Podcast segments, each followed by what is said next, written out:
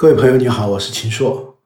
欢迎来到秦朔朋友圈。今天我想跟大家分享的题目是一个热门话题：假如让马云重讲一次蚂蚁。马云十月二十四日在第二届外滩金融峰会上的二十一分钟演讲，一时激起千层浪，我想应该会成为商界最具争议和影响力的年度演讲。如果他不再来一次的话。去年马云也有一个说法产生过类似的效应，就是能做九九六是一种巨大的福报。从九九六到一零二四，马云引发的争议越来越多。其实这次演讲的主要内容过去基本都讲过，比如去年八月二十六号他在重庆出席中国国际智能产业博览会时的演讲，就提出技术是发展出来的，不是监管出来的。我们现在出了大量的文件，文件是不许干嘛，严禁干嘛，不能这样做，不能那样做。政策应该是激发人的积极性，激发人的努力，鼓励新生事物的发展。他还说，互联网金融和传统金融最大的区别就是它像滴灌技术一样，能帮助很多个人和小企业生存和成长。互联网金融，真正的互联网金融并没有那么大的风险，不是说发展一定会带来风险，监管就没有风险。有时候不恰当的、落后的监管本身就是巨大的风险。他还说，现在很多政府都在设立数据局，我们最担心的是数据局未来也变成监管局。数据局应该是发展局。他举了一个例子：二十多年以前，杭州的女装发展的很好，为了鼓励它发展的更好，杭州成立了女装办，还派了一个副市长当头。本来好好的女装，从那一刻开始就变成了杭州没有女装。本来是市场的行为，后来变成了政府的行为。大家听一下，和一零二四的这次演讲是不是很像？那为什么同样内容和类似的金句，去年波澜不惊，今年石破天惊？因为时间、地点、背景不同。这次是蚂蚁集团即将 A 加 H 两地上市，成为全球有资本市场以来最大规模的 IPO，万众瞩目的高光时刻。蚂蚁的实际控制人突然来了这样一篇好像压抑很久、劈头盖脸的讲话，当然会引起很多传统金融界的诟病。比如披着高科技外衣，本质是超高杠杆的信贷，尤其是初级消费刺激消费贷，只鼓励客户消费，不提醒客户的偿债与利息能力，把隐患交给了社会。只通过一个支付的入口就叠加了大量的金融活动，不按传统金融机构的监管标准，却可以做传统金融机构在监管之下无法开展的业务。既做自营金融业务，又做金融平台产品，很难保持。平台的公平等等，我问了多位银行业者对马云演讲的看法，他们都承认银行存在弊端，特别是作用庞大的资金却让资金在金融体系内空转，自弹自唱，无助于支持实体经济。即使资金最后流到实体一端，由于链条过多，也加高了资金成本，加剧了借款人的负担。他们也认可蚂蚁的价值，即。借助阿里的生态优势和技术的优势，能够更精确地识别借款人的风险特征，从而帮助合作的银行放款给很多需要钱、有还款能力但以前得不到服务的借款人。这样也有助于他们提高储蓄资金的使用效率，增加银行的收益。那么，更希望通过和蚂蚁的合作，实现自身的数字化转型，提升智能化的获客、产品设计、营销和风控能力。但几乎所有人也都说，马云的讲话很不聪明，缺少智慧，后遗症会很久。谈了一个重要的问题，但选了一个错误的时间，而且用了并不那么明智的方法，这就是马云的一零二四演讲。如果时光能够倒流，让马云重讲一次，他该怎么讲？我的建议是三讲：一讲感恩，二讲太极，也就是金融与科技、监管与创新、银行与蚂蚁之间如太极一般的融合相济关系；三讲初心，也就是蚂蚁究竟在做什么，为什么？最后再释放一点敬畏感。尽管蚂蚁如日中天，但鉴于金融的全局性、外部性、周期性、波动性影响，如履薄冰是必须的态度。先说一下为什么要感恩。截至上周收盘，阿里巴巴的市值已经达到八千两百多亿美元，蚂蚁计算发行价的估值也超过三千一百亿美元，合计为一万一千三百亿美元。考虑到蚂蚁上市后的估值抬升，以及菜鸟网络、阿里云等资产的潜在价值，几乎可以断定，用不了多久，比如两三年，阿里系将成为世界市值最高的公司经济体。目前市值第一的公司是苹果，上周收盘的市值是一万八千六百多亿美元。如果将阿里系的市值按一点五万亿美元左右估算，大致占中国年度 GDP 的百分之十。阿里系的源头是一九九九年的杭州一个小区的三房一厅里诞生，十八个普普通通的年轻人创办的公司，十五年以后完成了美国历史上最大规模的 IPO，也就是阿里巴巴二零一四年美国上市，十九年后完成了当年全球规模第二的 IPO，也就是香港上市，二十一年后完成了世界规模最大的 IPO，也就是这一次的蚂蚁上市，然后用不了几年会成为世界市值最大的公司。这是全球商业史上前所未有的奇迹，超越之前一切记录。再怎么骄傲也有理由。但英雄造时势的另一面，也是时势造英雄。时事之一是互联网，在互联网世界，纵然不能说绝对是赢家通吃，但网络效应和支配性影响力的正循环加强，却是客观存在的事实。时事之二，中国，中国制造，中国的基础设施，中国网民的数量。时事之三。制度与政策，包括资本市场的制度改革、创业创新的政策推动、私人数据管理的相对松弛。用蚂蚁董事长井贤栋的话说，蚂蚁是中国大环境的受益者，这个环境也包括监管环境。我问的银行和国有支付机构的管理者说，和蚂蚁比，我们才叫严格管制；和我们比，蚂蚁才是网开一面。一家外资资管机构高管对我说：“马云成功的一个原因是政府给了他探索的空间，也许是监管部门一开始不懂，所以不管不顾；也许是他们有意识留出缝隙，给创新一定的包容；也许是双方博弈的结果。总之，美国不可能出现阿里和蚂蚁这样无边界扩张的巨人。华尔街已经越来越律师化，美国的民意也对大资本、数字科技巨头越来越警惕。”首先是感恩，这不可缺少。在如此的巅峰时刻，表达感恩更不多余。接下来说说太极，马云一直打太极，但这次演讲很不太极。他的讲话的核心可以概括为四不：不要用治老年人的病的方法治年轻人，这针对的是巴塞尔协议；不要用管理火车站的方法管理机场；不要用昨天来管明天，这针对的是监管的条条框框；不要用搞当铺的思想搞金融，这针对的是银行。不要从监管角度去找数字货币的方向，要从市场找，从需求找，从未来找。这针对的是央行数字货币。这四步有没有道理呢？都有道理。但太极是以圆化之，不是硬邦邦直来直去。太极并不掩盖问题，但太极的说法大致是这样的：巴塞尔协议很重要，但国际金融界一直在研究监管的成本问题及可能带来的金融体系信用创造能力下降、流动性水平降低的问题。有研究就显示，巴塞尔协议三可能推升各国信贷成本约六十到八十个 BP。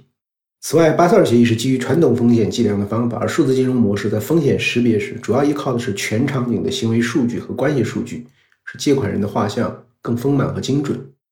比如蚂蚁的 Alpha Risk 智能风控系统，通过风控模型的自学习、自进化分析，能在没有人工干预的情况下自动分析欺诈。迅速制定对策，成效非常明显。对这样的系统所支持的金融服务，是不是可以考虑更加动态灵活的监管方法，而不是简单照搬巴塞尔协议的资本充足率要求？关于被作为当铺思维代表的银行，太极的说法可能是：银行在中国金融服务中发挥着重要作用。蚂蚁和银行一直有各种合作，在自身发展中也得到了银行的很大支持。比如，二零一零年的快捷支付，使用户不用开通网银就能在支付宝页面完成支付，让支付成功率一下子从不到百分之七十提升到百分之九十五。这就要感谢当时建设银行的领导，通过和银行合作，让用户的支付宝账户直接关联自己的银行账户，用户输入支付宝密码就能直接从绑定的银行扣款。当时建设银行率先支持了这一创新机制，可以说快捷支付起码让中国的移动互联网发展加速了五年。今天蚂蚁和银行有更广泛的合作，共同服务。中小微企业和个人，目前和蚂蚁合作展开信贷业务的金融机构已经有约一百家。蚂蚁微贷平台上百分之九十八的资金来源也都是银行等等合作伙伴。所以，我们看到经济和社会的进化往往是由增量创新所首先推动的。但这种进化不像一个人换手机，有了新款就抛弃老款。社会是高差异的，各地因人而异。因此，增量和存量之间的关系也不是简单的替代关系，而是长期并存、带动互动、各有其位、渐变演化的复杂过程。因此，也离不开太极的精神。马云的一零二次演讲最该讲、已经做了却没有讲的内容是蚂蚁到底是什么，对中国意味着什么？这才是最重要的问题，或者说是第一性的原理。如果说实现史上最大规模 IPO 的公司商业模式就是监管套利和高利贷，那就完全搞错了基本事实，捡了芝麻丢了西瓜。在蚂蚁旗下，支付宝有十亿用户，差不多有五亿用户和超过两千万的小微经营者用过阿里小贷、花呗、借呗和芝麻信用分，有超过六亿人用过余额宝。帮你投和蚂蚁财富有三千多万人用过好医保，有一亿多人用过相互保。在无比庞大、表面样样俱全的传统金融服务业之外，竟能长出这样的大森林，众人拾柴火焰高，万类霜天竞自由。这只能说明，原来我们自以为完备的金融体系，其实际覆盖能力、真实服务能力太残缺不全了。你是一个银行的行长，明知家里的保姆收入稳定。但当他为了给女儿交学费找到你要贷几千元钱时，你只能说我们爱莫能助。又或者你的亲弟弟开了一家小五金加工厂，因为订单增加，要多卖些原材料，需要一笔短期周转金，但你对他说你们厂的用地不合规范，抵押不了，他只能去借年息百分之四五十的高利贷，至少要借半年。这些无数经常被忽略、不受正规金融待见的草根人群。这些如同蝼蚁的沉默的大多数，构成了蚂蚁的坚实底盘。在他们无数次的扫一扫之中，蚂蚁积累了数据，对他们建立了信任。当他们需要时，毫不犹豫地给予信用支持。因为有蚂蚁，普通人可以拥有和银行行长享受同样服务的权利。每个街边的夫妻店小摊主可以和大企业一样，靠信用轻松得到贷款。他们做生意的时候也不用再去买 POS 机，只要在支付宝申请一张收钱码，打印出来贴在店里摊儿上。顾客就能用手机付钱，假钞也从此消失了。因为有支付宝和蚂蚁，整个社会的数字生活越来越触手可及。无论是坐公交车、买高铁票、交水电煤费、订外卖、预约医院挂号、打车或共享单车，而且差不多有一半左右的交易，主要是和民生相关的交易，支付环节都是免费的。这就是蚂蚁为无数用户提供的服务和所解决的问题，定义了蚂蚁的价值。因为阿里和蚂蚁带动了千万级规模的相关就业，无数人通过就业和创业找到了尊严、光荣和时代感。因为阿里和蚂蚁，中国的网购在社会零售中的占比比美国高十个百分点，这意味着 C to B 的反馈速度更快，供给侧的效率更高。通过区块链技术的应用，供应链金融中的萝卜章假合同迎刃而解，金融机构基于真实合同也敢于放款。在我的记忆中，关于蚂蚁印象最深的两个小故事是这样的。一是二零零九年，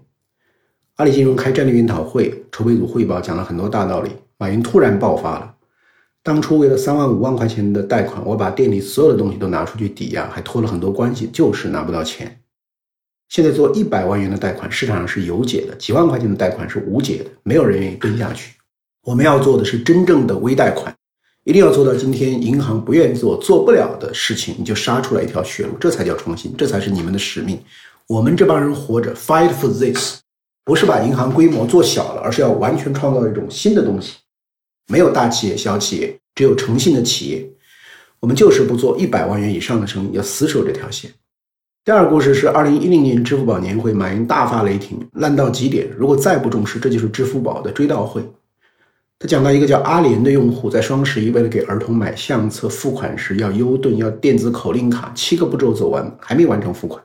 但凡他给客服打电话，我但凡有别的选择，绝对不会用支付宝。马云说：“我们自己把很多路给封起来，这个不能干，那个不能干，这要犯错误，那要犯错误，这个题你说好得起来吗？”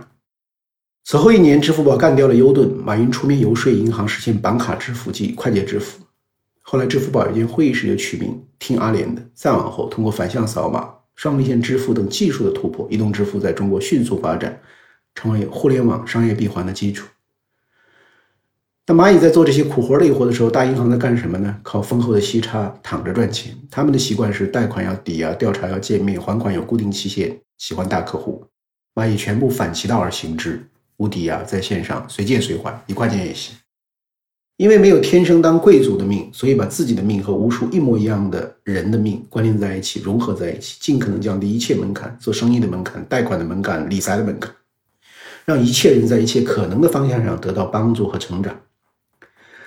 所有觉得监管就是天经地义的人，请多多倾听被监管者的心声，特别是他们服务的对象的心声。几乎在中国所有行业都充满了三六九等的不平等，长期如此，习以为常。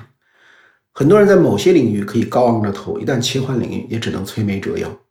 但是对公平、平等、自主、自由的渴望是人的天性，所以一旦有必要，你要排队，他不要排队；你要房产抵押，他只要信用记录；你有诸多限制，他提供众多自由便利。人心所向，浩浩荡荡，自然不可阻挡。蚂蚁的世界就是这样的，更加普惠、便利，更加以人为本、尊重和善待人的世界。